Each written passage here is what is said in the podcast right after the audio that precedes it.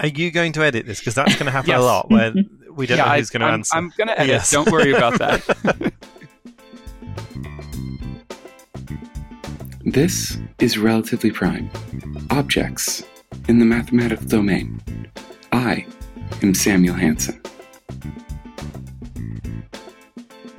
I am joined here today uh, by Katie Steckles and Peter Rowlett, the creators and hosts of Mathematical Objects, a new podcast from them and the Aperiodical. Somehow it didn't end up connected to Acme Science in any way whatsoever until now.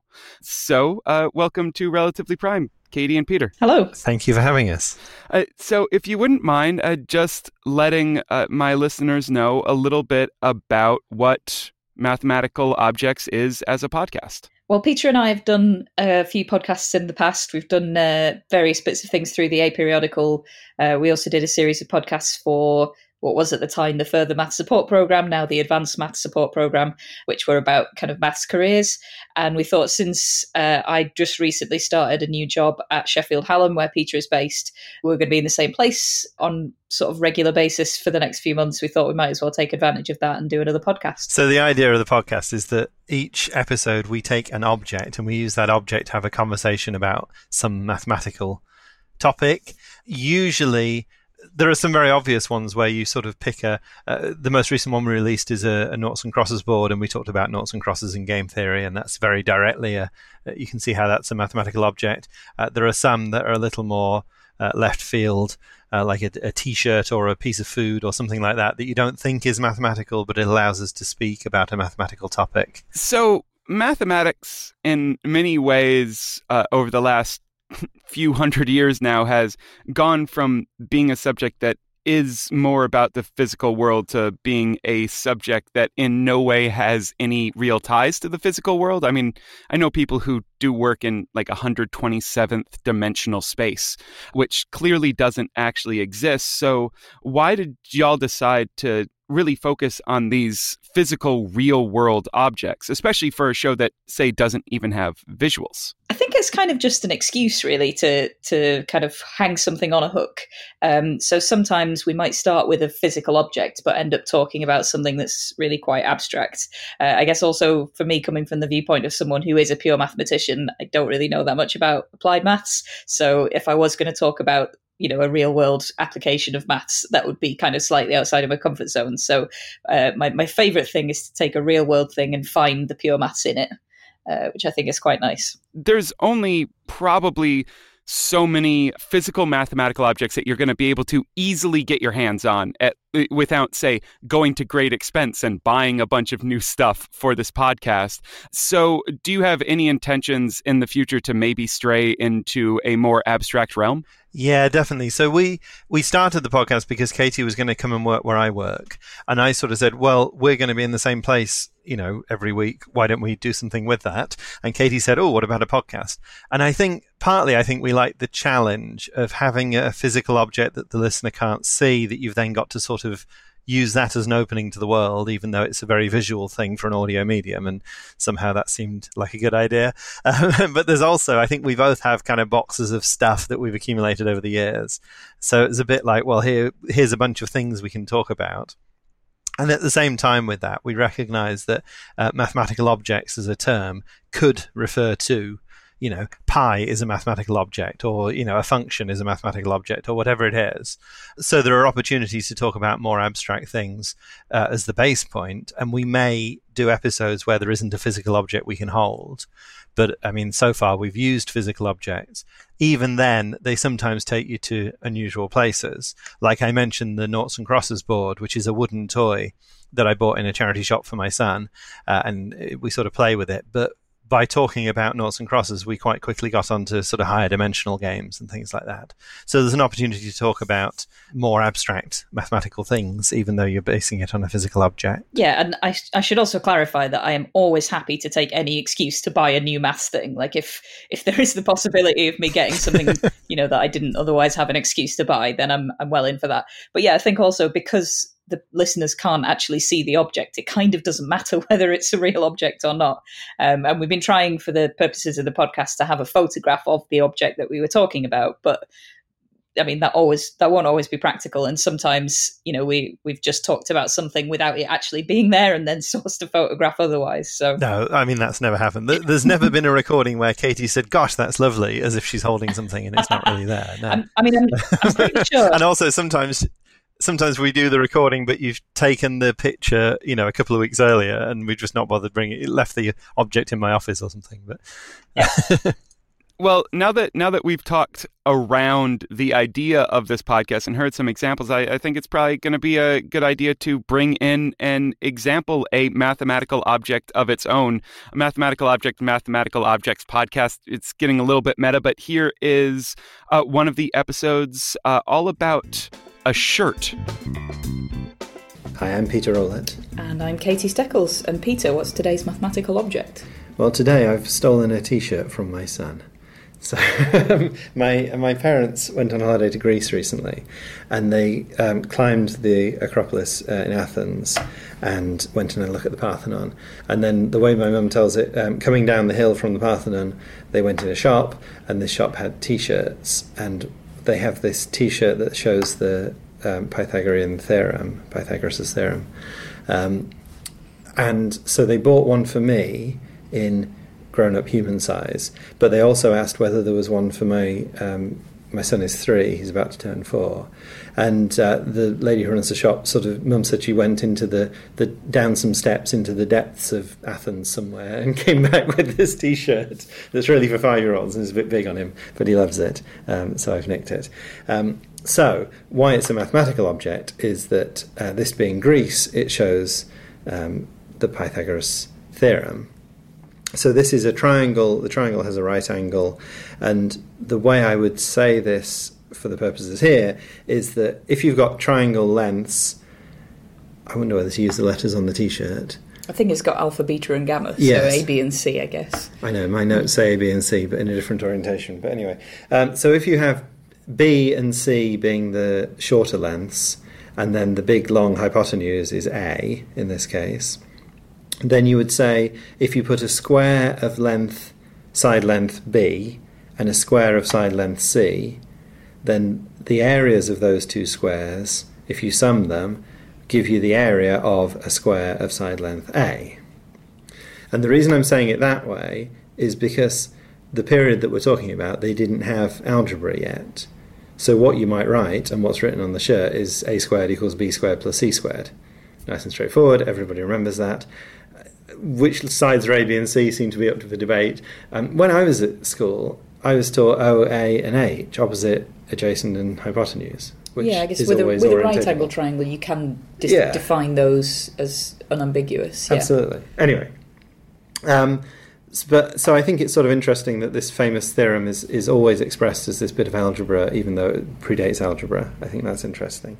And uh, an example triangle is uh, the classic example is if the two smaller sides are of length 3 and 4, then the squares have area 9 and 16. So then the square on the longer side has area 25 and therefore side length 5. So 3, 4, 5 is a, um, an integer solution to this equation. And integer solutions to those equations are Pythagorean triples. Um, what sort of interests me about this is Greek mathematics is said as if it's a thing, but it's sort of not a thing. It's sort of a big mess of different things. Um, and, and that's true in geography. One thing that I think always surprises people is that um, Greece is a country nowadays, but Greek mathematics, an awful lot of that happened not in Greece, the modern country. Yeah. So Pythagoras um, was in modern, what we would call Italy now. Um, and I was looking up some other some other mathematicians. So, sort of, for example, Euclid and Ptolemy are both um, from Alexandria, which is in Egypt, and uh, Archimedes was in Sicily and that sort of thing. So you sort of have this idea of Greek mathematics taking place, but really, and Greek mathematics being distinct from Egyptian mathematics that came before it, and Islamic, Arabic mathematics that came after it, but actually a lot of them are in the same actual locations. Right. yes, so, it's more of a time thing than a geography thing. I guess so, or, or, or a sort of era thing because when we say Greek mathematics, there's a sort of Greek culture that's shared by all these places, but there's also the thing is the language that they're all writing in Greek, and then later they're all writing in Arabic, and then after that, everybody the sort of language of science and scholarly communication becomes Latin, and nowadays we would say that was English. But at the same time, you often, if you say Islamic mathematics, you often get people being a little bit annoyed at you because uh, there's nothing religious about the mathematics that's happening, Right. right? That, um, and you would sort of say Arabic mathematics, not that everyone involved was an Arab, but that they're all writing in Arabic. Yeah. But then for the European Renaissance, you don't call that Latin mathematics because they're all writing in Latin. Yeah. And now we wouldn't say English mathematics because we're all writing in English, right? So, so there's that sort of geographically, that's sort of interesting, I think. Um, and the other thing is it's very displaced in time. So the, the very early sort of Greek mathematics, well, for example, some of the early proof techniques were about 600 BC. Pythagoras is 500 BC. Uh, Plato, who was actually in Athens, he's, he's an actual Greek Greek, if you like, was about 400 BC. Euclid was about 300 BC. Archimedes was about 200 BC. Uh, even going right through, Diophantus is interesting. So Diophantus wrote a book, uh, and in that book he wrote a page listing Pythagorean triples, going back to Pythagoras' theorem. Um, and that book, or rather a translation of it, is the one that Fermat wrote his note in the margin, Yeah. which became Fermat's last theorem. So Diophantus is, is sort of famous for that reason. Well, he was about 200 AD. Hmm. So that's from from 600 BC to 200 AD. There was a bit of stuff going on before that, but you know, even that period is 800 years. Now, if you think about from now, 800 years ago is Fibonacci. Yeah.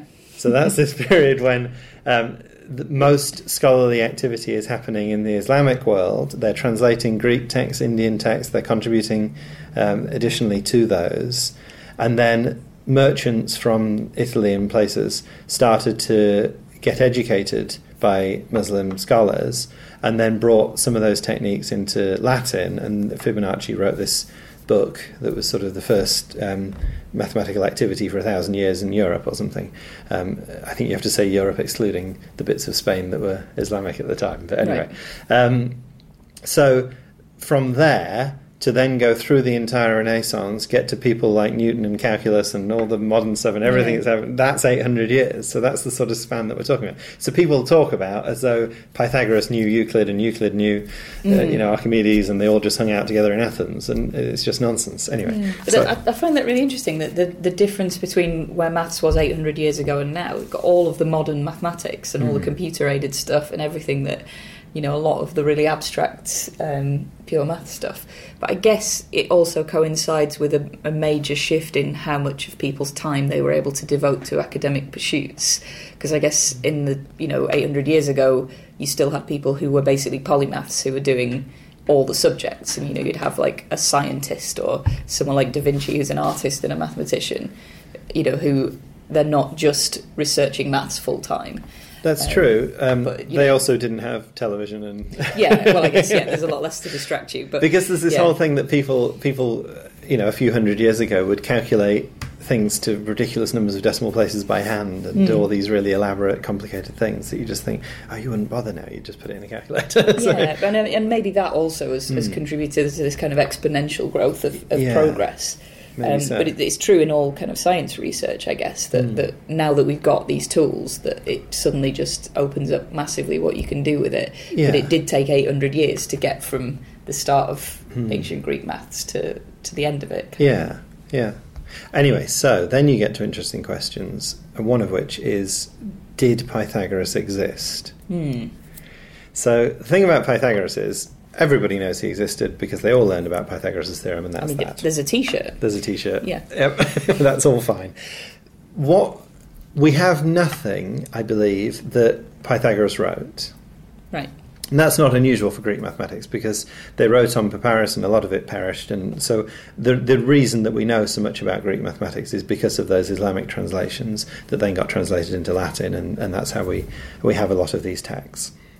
Um, but the earliest accounts we have for Pythagoras were written after his death, um, attribute him with divine powers, right disagree on dates by sort of decades in some Right. cases. Uh, and, and some of the earliest ones we have are very brief. And then more detail gets added. So there are some a couple of hundred years after he died that give a lot more detail than the earlier ones. Now that might mean that there were earlier ones and we've just lost them. This is one of the problems with studying history: is you don't really know what you don't know. Um, so we, you might have um, uh, you might have lost documents along the way. But there's other stuff going on. Um, Pythagoras was a, essentially a cult leader. He founded a school called the Pythagoreans, which lasted for several generations and had some very odd rules. So, kind of what you're talking about is people a couple of hundred years later writing about the founder of their cult, their religion, or whatever. And you can sort of imagine that that might not have been the most accurate thing. And I, I, one thing I think about is, um, for example, if you found a text now about King Arthur, Yeah. hundreds of years ago, has divine powers, would you believe that that was true or not? And the one I often use is Robin Hood because I'm from Nottingham, and you know Robin Hood is one of these characters that you know, if you only if all your evidence ha- all the evidence that you had was a sort of you know late 20th century book about Robin Hood, would you be able to tell whether that was accurate or whether that was a real person or not? It's ever so hard with the timescales that are involved. Um, one thing we do know is so the theorem itself, there is evidence of its use in Mesopotamia on clay tablets, which don't perish Right. like Papyrus does, sort of a thousand years earlier than Pythagoras was supposed to have lived. Right. So the theorem was being used long before he existed, if he existed. Now, it might be that he was the first to prove it. And there's this notion that in mathematics you name things after the person who proved it. Uh, I did mention Fermat's last theorem earlier, which we might call Th- Fermat's last conjecture Yes. or Wiles' theorem, Yep. um, but we don't because it was already famous before it was proved. But in general, you often name things after the person who proved them. Now, was this going on then? Who knows? Um, or maybe one of the Pythagoreans proved it. Hmm. I mean, it's just so hard to know, isn't it? You can sort of invent scenarios. I heard a talk once from somebody talking about all this sort of stuff with the timescales and things, and he said, you know, for all we know, Pythagoras might have been a baker, and they set up shop next to the baker's, and it was it was the cult of the people who live next door to Pythagoras, and over hundreds of years that gets translated. but I mean, you just don't know. You- Yeah, it's, yeah. it's sort of nonsense, but it's sort of not, and I just find that um, quite fascinating. So the Greeks, we think, originated mathematical proof, and so they, it might be that the proof of this theorem came then. Certainly, it was in use before. Very hard to know what's going on, but I think that's all um, all very interesting about history. Yeah.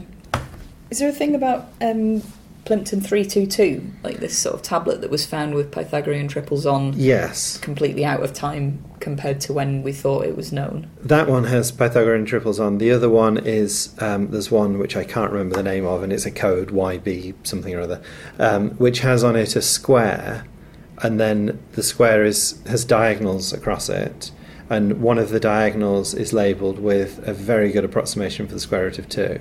Right. So if this square was a unit square, then it, the the side lengths in the terms that we were talking about would be b equals one and c equals one, and then a would be the square of one plus the square of one square rooted, Yeah. which would be the square root of two. So it's it's it's this it's in um, you know ancient Babylonian mathematics. So it's base they had a sort of base sixty system. Um, so you have to. It's a bit complicated to work out, but when you work out what this notation is saying, it's it's you know the square root of two to quite a lot of decimal places. So that's a good evidence that they knew about this theorem, because otherwise, how else you know how are you working out the length of this diagonal? Well, unless it was just incredibly accurate measuring. Yes, quite a lot of decimal places. Yeah, yeah. Um, the reason I know about that tablet is well, I have it in my history of maths lectures, uh, but also at the the Maths Jam annual conference has a baking competition, and I made uh, gingerbread version of this clay tablet for last year's baking competition at the Maths Jam conference. Uh, so I found a, a, um, a recipe online that I saw somebody uh, tweet about that was for making gingerbread that you can put cuneiform writing in Right. with, with the end of a chopstick. Yeah. So that's what I did, and I, I sort of practiced a few times, and I baked this thing, and I think it came out quite nicely. Yeah, I remember the, there was a, a couple of years ago there was a bit of a news thing about the Plimpton 322 thing because there was someone I think had come up with a new theory, in, new in finger quotes, that Yes. it was um, that the reason that they had this massive list of Pythagorean triples was because they actually knew um, a better, or you know, they had a, a, a version of Pythagoras' theorem, uh, you know, decades or centuries before Pythagoras. Mm. Um, and it was really interesting because at the time I was asked to come and talk about it on the radio, okay. and I was kind of on the train to somewhere, and I had to find somewhere to go and talk to them when I got there, and that kind of thing. And I was just sort of frantically looking at what is this thing? Right. What's this person actually theorised? Because there's a thing that people on the radio do where they sort of go, "Ah, we need an expert. This is mm. maths. This person is a mathematician. They'll know about it." Yeah, right? well, I quite happily went on there and explained what Pythagorean triples are, and, yep. and you know how all of this stuff is worked out, but. I, I couldn't quite see how what this person had done was actually new, right. or whether they'd just wildly conjectured, you know, that this might have been a way that you could have done it. Yes. Um, and it, it was so difficult to sort of go on there and say, well, uh, yeah, it's interesting uh, that this person has wildly conjectured these things because they don't have any actual knowledge of what was really going on. But it, this is the problem with history: is that you you can only use the evidence you've got. Yeah. Um, but I mean, I guess to some extent that's science, isn't it? You know, you make some physical observations about the world and then you conjecture why that's happening as a, a sort of theory. Um, but yeah, it is. But you also have flawed evidence in history. Yes. So you yeah. have people with their own agenda writing these things, mm. and, and also there's an, the influence of folklore because it's it's a lovely story that the, you know, all the stories about the Pythagoreans that there are, you know, they're they're good fun to tell as stories, whether they actually happened or not is, yeah. you know, sort of so what because they're part of the culture of being in mathematics that you sort of yeah. tell these stories to enlighten you know, enrich your lectures or whatever it is. Yeah, well, it's, it's, one of the things about maths as a subject is that you can learn all of these things without any of this historical hmm. context mm. at all. You can just learn about how the equation works. But I think knowing that there's this human aspect to it makes it so much richer as a subject. Mm, definitely. So, really, Peter, the shirt off of your own son's back? Was he just running around shirtless the whole day so you could make a podcast? the worst thing is, I think I took it into the office intending that we would record it, and then for some reason we couldn't record that day, so it just sat on my desk for a week. That he didn't seem to notice. He has enough Star Wars T-shirts to keep him in T-shirts. Don't you worry. Uh, so there's a lot of really interesting things that I mean, a shirt brought out, which really shows sort of how this idea of having an object and then talking around it can help out. Uh, it, specifically, the the talk that you had about the huge gap in Greek math. So that what they accomplished took them about as long as developing the entirety of modern mathematics. I, I, found to be fascinating, and it was something that I had never thought of before, even though I think about math all the time. Yeah, I think people are sort of aware of dates and how numbers work and things like that, but don't really think about it in that way. And so, ex- putting in expansive time and relating it to a, something you're more familiar with, I think, can be quite powerful in that way. Yeah, I like how you can get to a lot of information from an object because uh, partly what was in my mind when when we were first talking about this was. Um, a few years ago, the BBC did a radio show that I listened to as a podcast with the British Museum that was called History of the World in 100 Objects. And that was 100 objects that sort of illustrate a topic that you want to talk about. Uh, and more recently, Tim Harford and the BBC have done a, a series called 50 Things That Made the Modern Economy, I think, which is an economics show. But again, it's not it's not just literally that object that they're or that thing in that case that they're talking about. It, it gives you a window into a topic and something tangible to go in with. So that's what I felt about this T-shirt. I thought, well, I know I have a bunch of stuff from teaching first year history of mathematics. I know I have a bunch of stuff about Pythagoras and how you know how you measure evidence from the past and also some some information about Greek and later mathematics. And I thought, oh, this T-shirt is a really good way into that topic. Yeah, and I think it's it's been nice for me actually because there are various things that I've spent time researching or reading up on because I had to do like a five minute talk in a variety show sometime several months ago. So all this stuff is kind of in my head. Um, and this has been a really nice excuse to pull bits of it out and share it with people, I think, because this it's that thing in, in my line of work, you end up using the same content in several different forms. And I might write a blog post about it, or I might, you know, do a bit of a podcast or do a bit on stage or produce a YouTube video. And I can do that with with everything. I can do all of those things if I wanted to, but there's a lot of them I've kind of used for one or one or one and a half things and then never really used again. So it's it's also nice to pull that out. But at the same time, it's also got me interested in and learning about lots of new bits of maths that I didn't already know about. Another uh, interesting side that you brought out in this episode was sort of the Pythagoras person or myth thing, sort of covering how we don't really know that much about the truth of Pythagoras. But one thing I, I, wanted to say that you didn't mention that is one of my favorite stories is about this sort of craziness around the person who first used the Pythagorean theorem to prove that the square root of two was irrational, which violates the Pythagorean cult's belief in sort of the beauty of the rationality of numbers and how that perhaps led to them either banishing or killing this poor person. And and so why did you leave out my favorite story?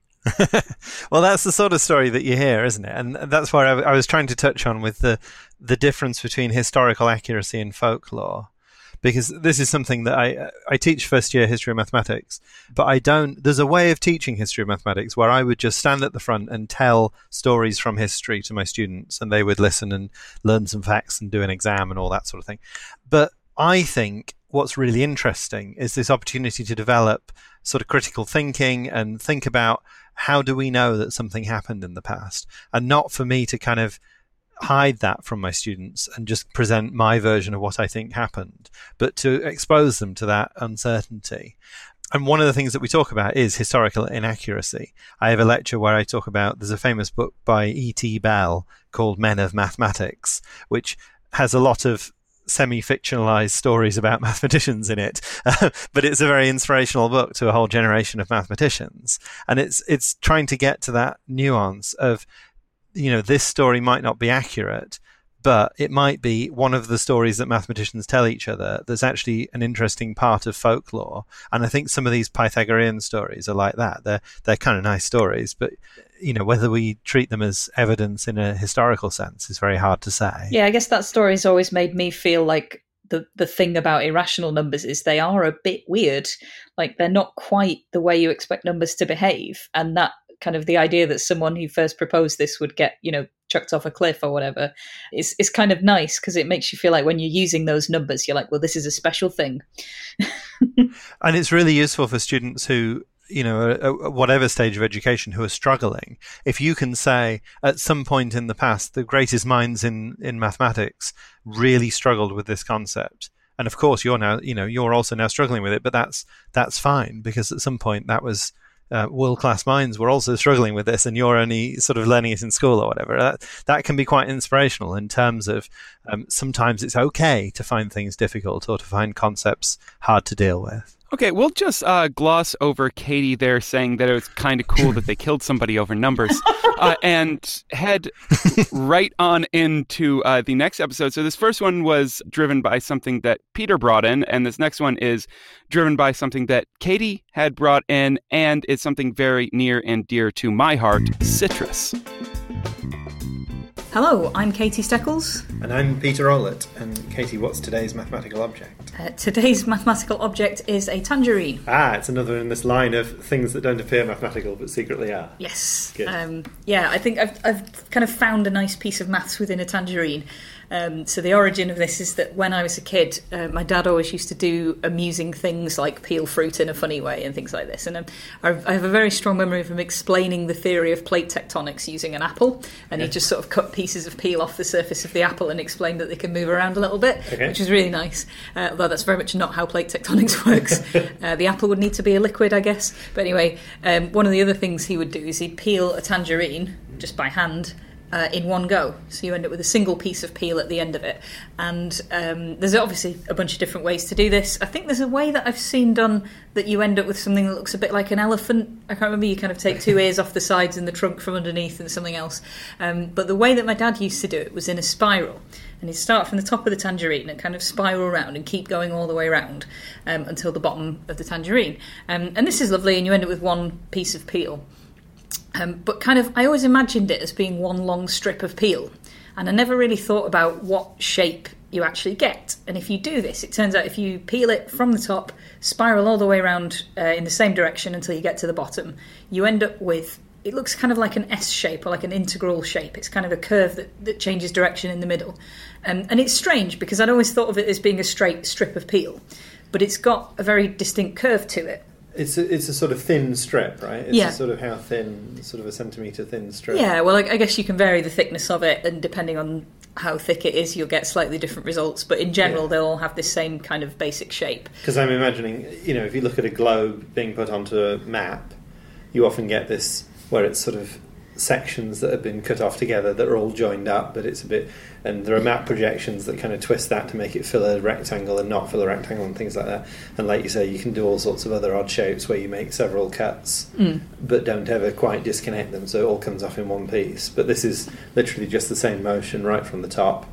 You're making a thin strip going round and round and round all the way down to the bottom. Yeah, um, and it's it turns out because I only recently kind of investigated properly what this was. I've always done this. Like every time I've been given a tangerine in my entire life, um, I've always peeled it this way. I've realised I've just given the impression that I've never bought myself a tangerine, and I'm just like a child wandering around being handed fruit. But any any time I have obtained a tangerine by any means, this is the way I've peeled it, and I always do it just without even thinking about it. And people around me go, "Oh wow, that's really nice," Yeah. uh, or they're impressed that I've managed to do it without snapping it anywhere. Well, that's true because it yeah. looks like it's going to break somewhere, but it also it is a pretty thing, and you didn't Yeah. you don't expect it. And yeah, and it's it's not the shape you would expect to get. So I, I thought, I wonder if there is a mathematical reason for this, and I started to dig into it.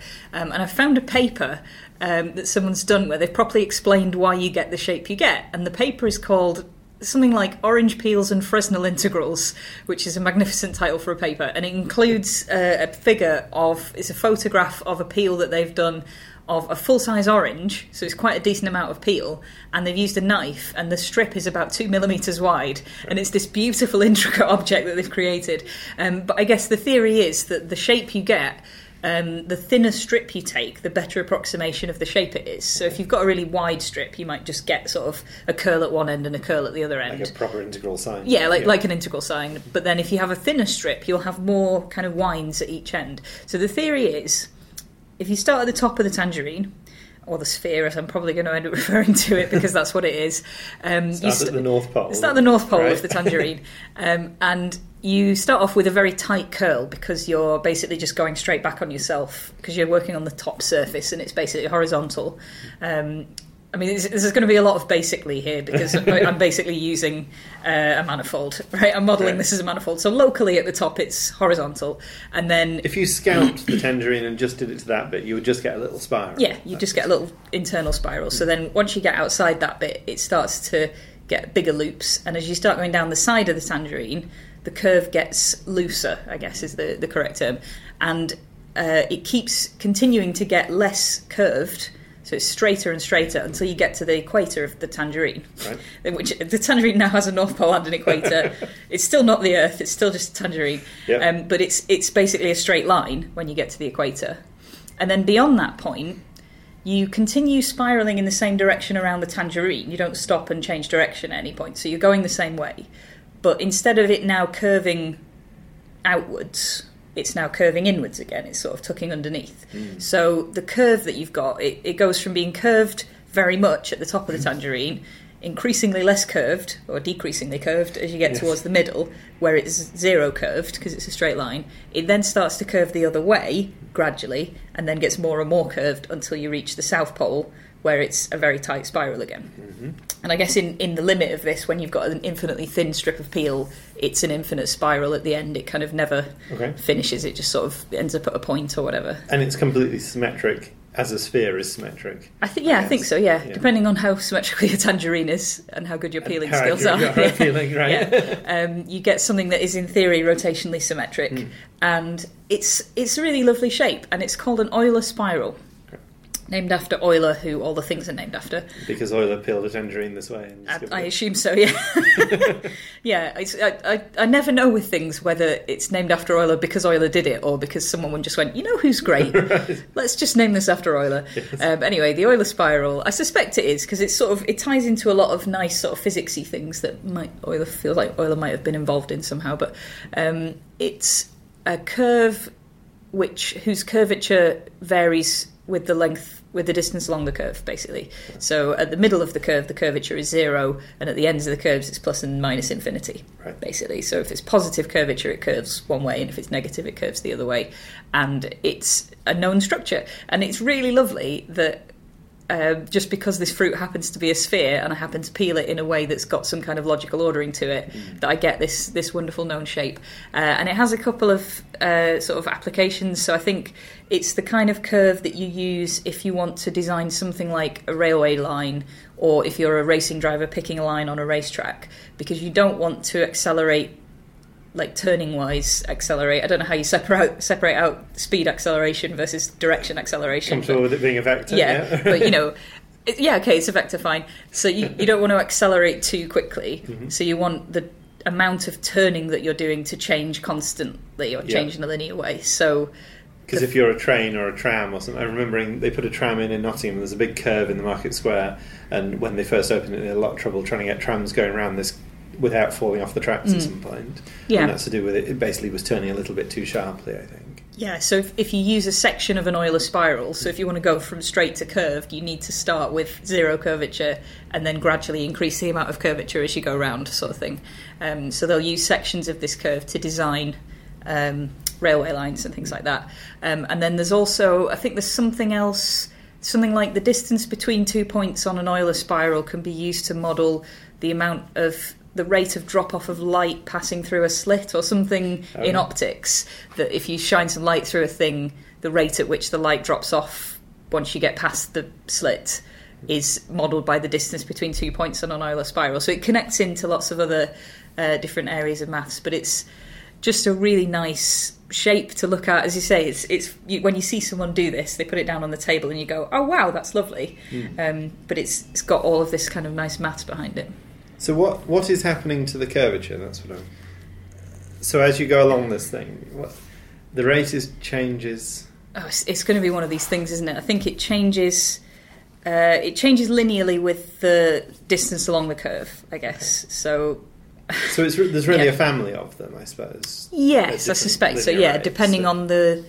I mean, I was going to say on the curvature of your sphere, but that's all spheres, isn't it? Um, yeah. I, I mean, yeah, I'm, I'm, trying to think how the family would be parameterized. Uh, I don't know. I guess it might be the thickness of the strip of peel or something like that. Yeah. Um, but you might, you know, you might find the center line of the strip is a slightly different version of the Euler spiral each time or something. Mm. Um, but it's it's also referred to as a clothoid I think is another name for it. Some people I've shown it to have said, "Oh, it's a clothoid." Okay. Uh, it was particularly when I was in the Netherlands. Everyone, "Oh yes, clothoid," right. and I was like, "Is that just what you call it here, or yeah. is that another name for it?" Because there are other things that are also called a clothoid. I've definitely seen Hugh Hunt describe uh, the loop the loop on a roller coaster shape as a clothoid. Okay. So I don't know if they're related or if that's just another thing that uses the same word. Um, but it's um, yeah, it's the the curvature is dependent on the distance along the curve in a linear way. Okay.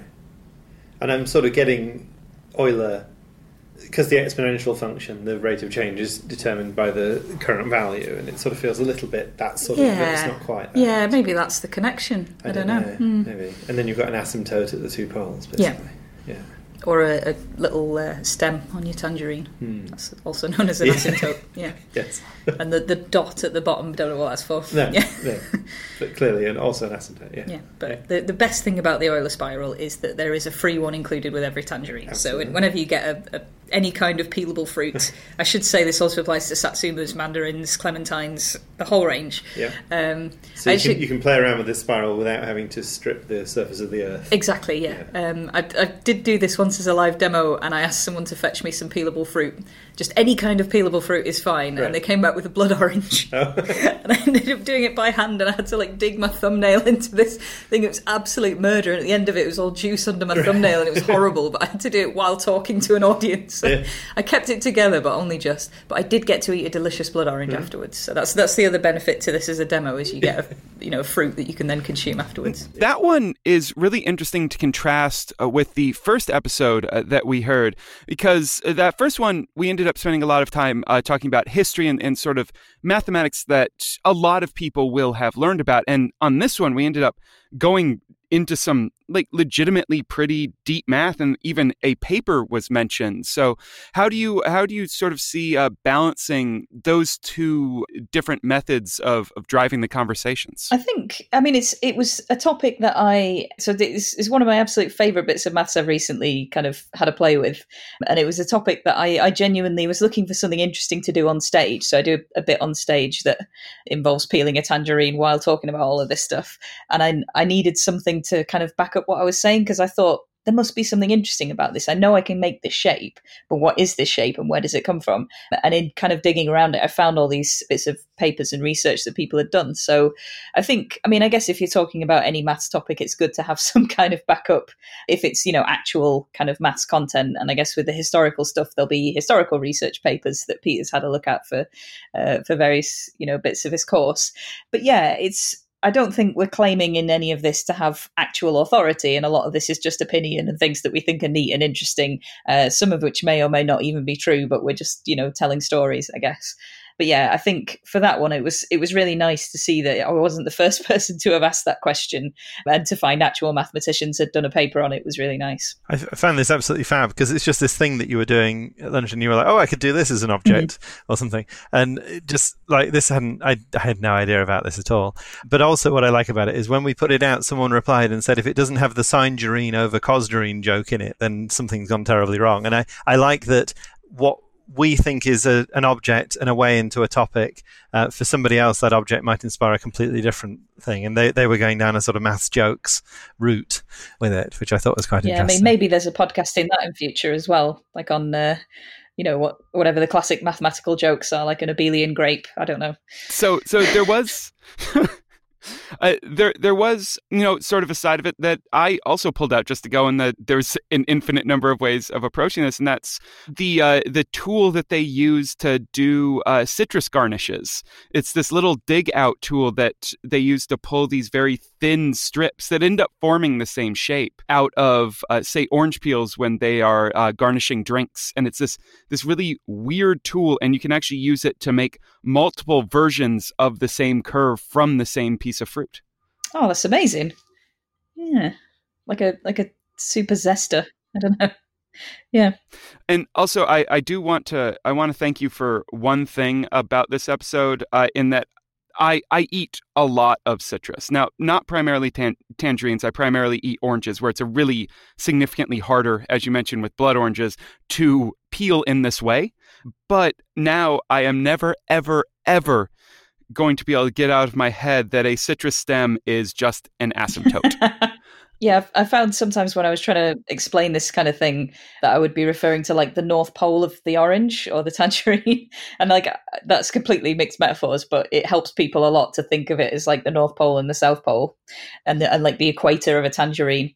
I don't know if that's a concept that's been thought about heavily before, but. Well, bef- before we head out, uh, is there any chance that you might be able to say tease the listeners with a few of the upcoming mathematical objects that might be on the table so that they will definitely 100% go into their podcatcher of choice and subscribe to mathematical objects. Yeah, so we um we I think we think we're going to release sort of 8 at the moment and then take a break over the summer and then another 8 in the autumn we had a few that we've released already are things like there's some really classic things like Towers of Hanoi, and we had one where I did a pile of matchsticks and we talked about Nim and Nim like games. But there are some quite out there ones as well. Like a, a colleague of ours at, at Sheffield Hallam University, uh, Alex Corner, came uh, onto an episode, and we did this one where he takes tiles from the game Tantrix and relates those to a piece of graph theory called uh, beaded necklaces and then relates those into juggling patterns and talked about juggling balls. And that was just a really nice story of lots of different things linking together in a way that you don't think.